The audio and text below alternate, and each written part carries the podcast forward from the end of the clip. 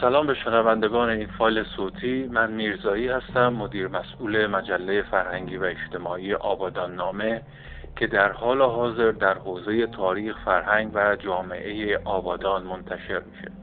در این فایل صوتی من قصد دارم به طور مختصر به بررسی ادعاهای مطرح شده پیرامون نجات پرستانه بودن و به خصوص ضد عرب بودن شاهنامه فردوسی بپردازم.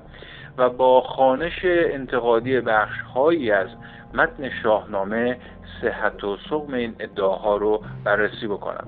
البته من مدعی نیستم که ما ایرانیان در تاریخ ادبیاتمون اساسا شاهد رویکردهای نجات پرستانه نبوده ایم. خیر بحث من فقط در اینجا مربوط است به بررسی شاهنامه فردوسی. به عنوان مهمترین بیان و تجلی هویت ملی ایرانیان که اثرات عمیق اون بر تار و پود فرهنگ ما نقش بسته و در آینده هم چنین خواهد بود. و اگر چنانچه انگاره های نجات پرستانه در شاهنامه وجود داشته باشه وظیفه منتقدان هست که با افشای اون جلوی آسیب های ناشی از اون در فرهنگ ملی ما رو بگیرن.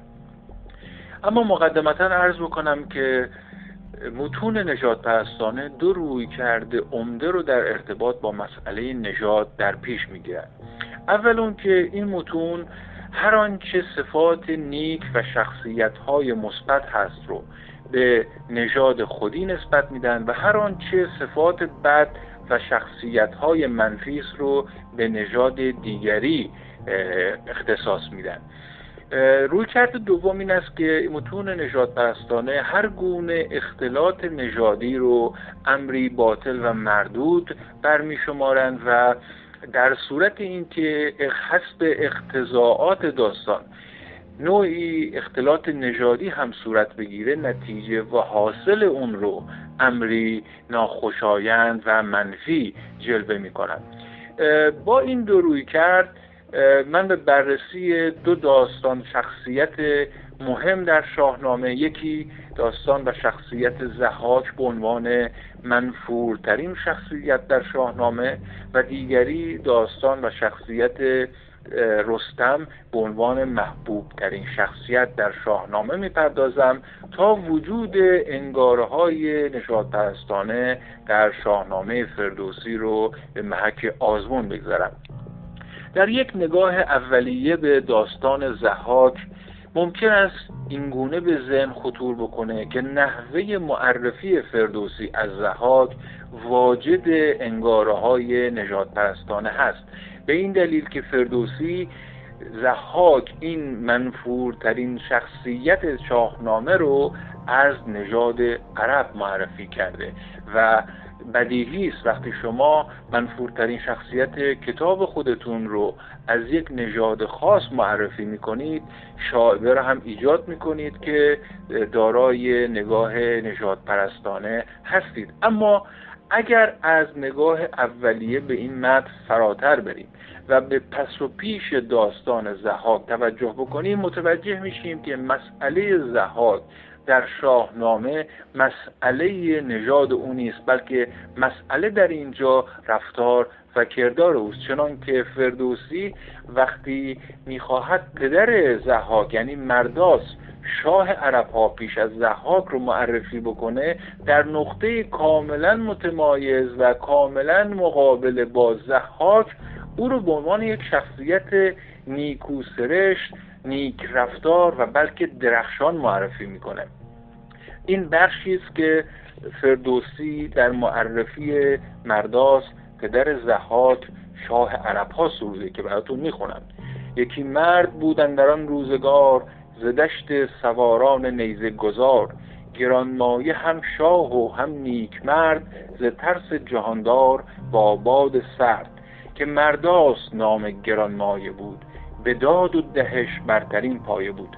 می‌بینید که فردوسی مرداس رو فردی گرانمایه و نیکمرد معرفی می‌کنه و از اینها مهمتر او رو به صفتی منتصب می‌کنه که در میان ایرانیان ارزشمندترین صفت یک حاکم هست یعنی داد و دهش.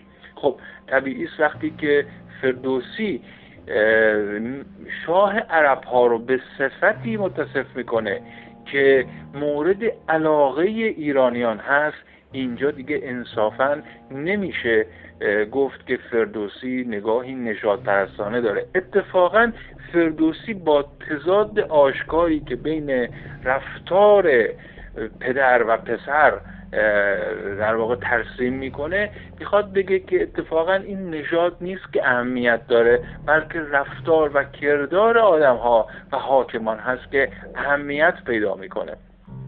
از طرف دیگه آنگونه که فردوسی تر کرده اولین گام در جهت زحاک شدن از طریق کشتن پدر خودش صورت می‌گیره. یعنی کشتن فردی که در این دنیا داد و دهش می‌کنه.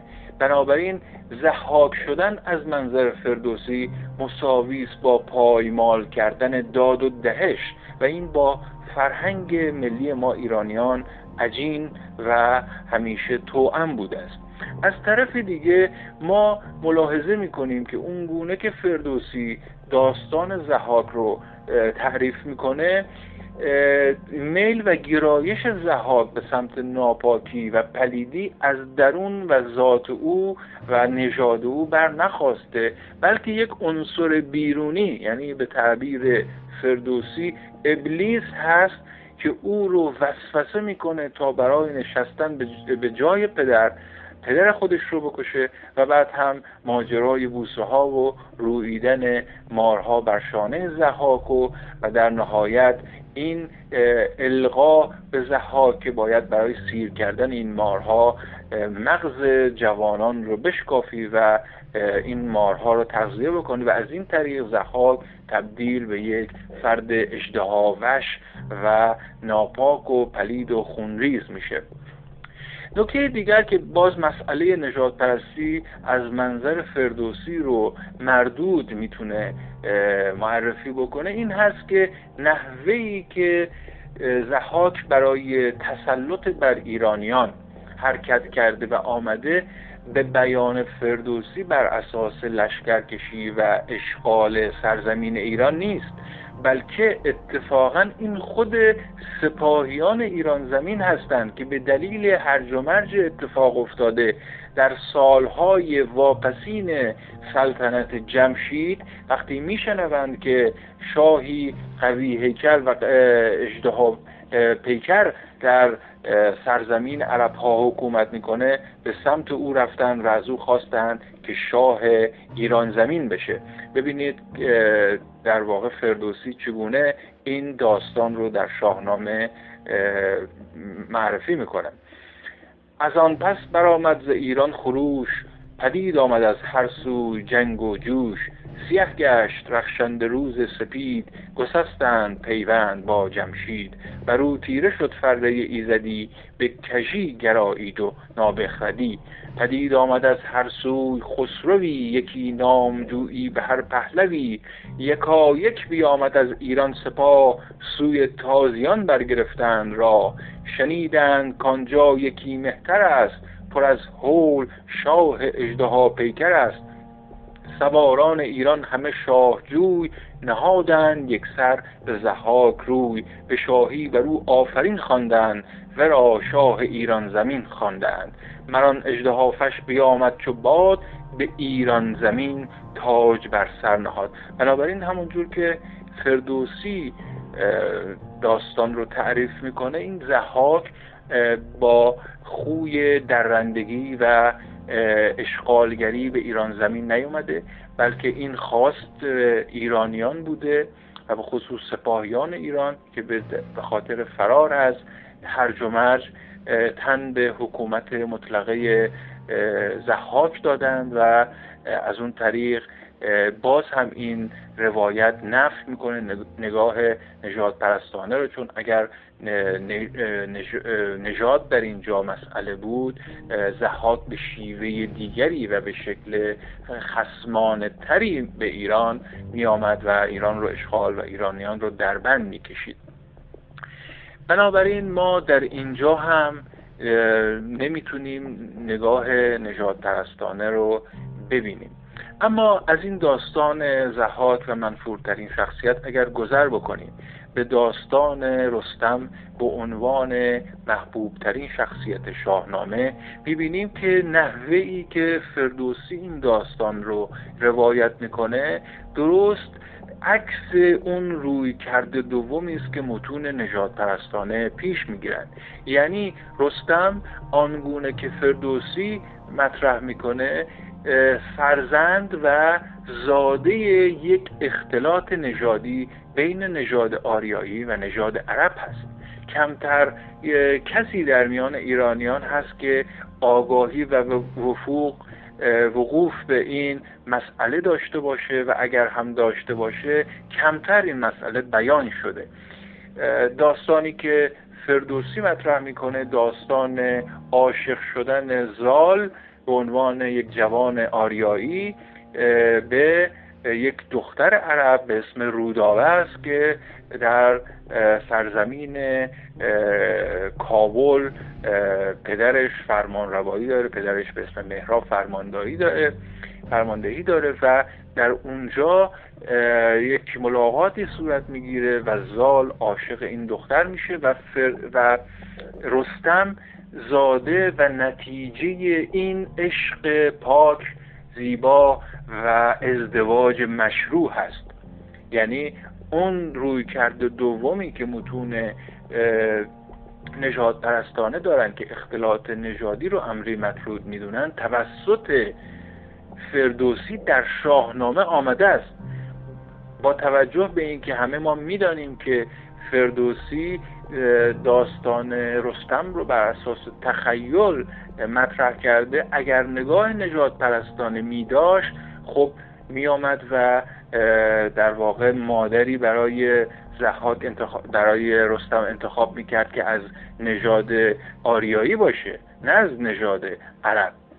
اما وقتی این کار رو انجام میده یعنی نگاهش به نگاه مسئله نژاد یک نگاه منفی نیست بلکه باز هم در اینجا رفتار و کردار آدم هاست که مهمه از اون جهت که وقتی رستم در جهت منافع ملی ایرانیان حرکت می‌کنه دیگه اهمیت نداره که مادرش از نژاد دیگری باشه. اما ممکنه بعضیا بگن که اساسا مادر مهم نیست بلکه این پدر هست که اهمیت داره اما در داستان شاهنامه آمده است که منوچر شاه ایرانیان بسیار نگران بود وقتی که شنید که زال عاشق یک دختر عرب شده بسیار نگران بود که مبادا حاصل این ازدواج گرایش پیدا بکنه به سمت تبار مادریش و در جهت مخالف منافع ملی ایران حرکت بکنه. اما وقتی که پیشگویان و غیبگویان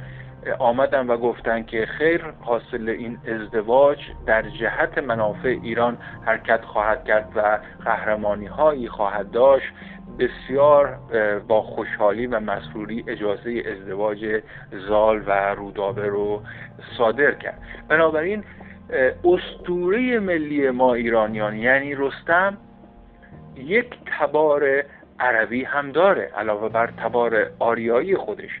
و این تصویری است و این در واقع شرحی است که فردوسی در شاهنامه خلق کرده برای اینکه بگوید نژاد امر مهمی نیست بلکه رفتار و کردار آدم ها هستند که مهم هستند. کما اینکه در خصوص مهراب پدر رودابه هم از او یک شخصیت مثبت و خادم در واقع منافع ملی ایرانیان ترسیم می‌کنه و بنابراین ما در شاهنامه چندین شخصیت با نژاد عرب داریم که علاوه بر مرداس دارای شخصیت های مثبت و نیکو صفتی از سوی فردوسی معرفی شدن. خب در اینجا پس روشن شد که محبوب ترین شخصیت در شاهنامه فردوسی حاصل اختلاط نژادی است. بنابراین اون انگاره نجات پرستی که در روی کرده دوم نجات پرستانه متن ها ممکن است دیده بشه در متن شاهنامه وجود نداره. اما چرا برخی افراد شاهنامه و فردوسی رو نجات پرست می‌دونن؟ به این دلیل که اونها بخش هایی از ابیات شاهنامه رو که عمدتا از زبان کارکترها و شخصیتهای داستانی بیرون آمده به عنوان گفتار فردوسی و بیان شاهنامه درآوردن و اونها را مطرح می‌کنن که ببینید شاهنامه و فردوسی نشاد پرستانه صحبت می‌کنن. در حالی اینکه فردوسی برای بیان منظور خودش اساسا نیازی نداره از زبان شخصیت ها حرف بزنه. اگر شاهنامه رو بخوانید می‌بینید که فردوسی هر جا که لازم دیده آمده و خودش با زبان خودش صحبت کرده و نظرات خودش رو مطرح کرده. بنابراین اینکه افرادی بروند و از زبان شخصیت های داستانی مثلا رستم فرخزاد یه چیزی گفته در مورد ضدیت با عرب ها او رو در بیارم و بگم بفرمایید این فردوسی و این شاهنامه این روی کرد روی کرده غلطی است چون همه می‌دونن که یک نویسنده در زبان شخصیت ها و کارکترهای داستان خودش مطابق با ذهنیت و منطق خود اونها هست که در واقع سخن می‌گذاره و اونها رو به زبان در میاره و لزوما نظر و بیان خودش در زبان و ذهن همه شخصیت ها نیست بلکه خود فردوسی به عنوان معلف و به عنوان سراینده شاهنامه هر جا که لازم ببینه وارد میشه و نظر خودش رو میاره کما اینکه هم از صفات نیک و خوب برای نژاد عرب استفاده کرده و هم اختلاط نژادی رو ممکن دونسته و, و همین که نتیجه اون اختلاط نژادی رو به عنوان رستم یعنی استوره ملی ایرانیان معرفی کرده است. خب من امیدوارم که با بیان این نکات تونسته باشم قدری در تصحیح نگاه منفی به شاهنامه توسط قومیت ها و نژادها ها گامی داشت حرکت کرده باشم و از این طریق به تقویت هویت ملی ایرانیان پرداخته باشم.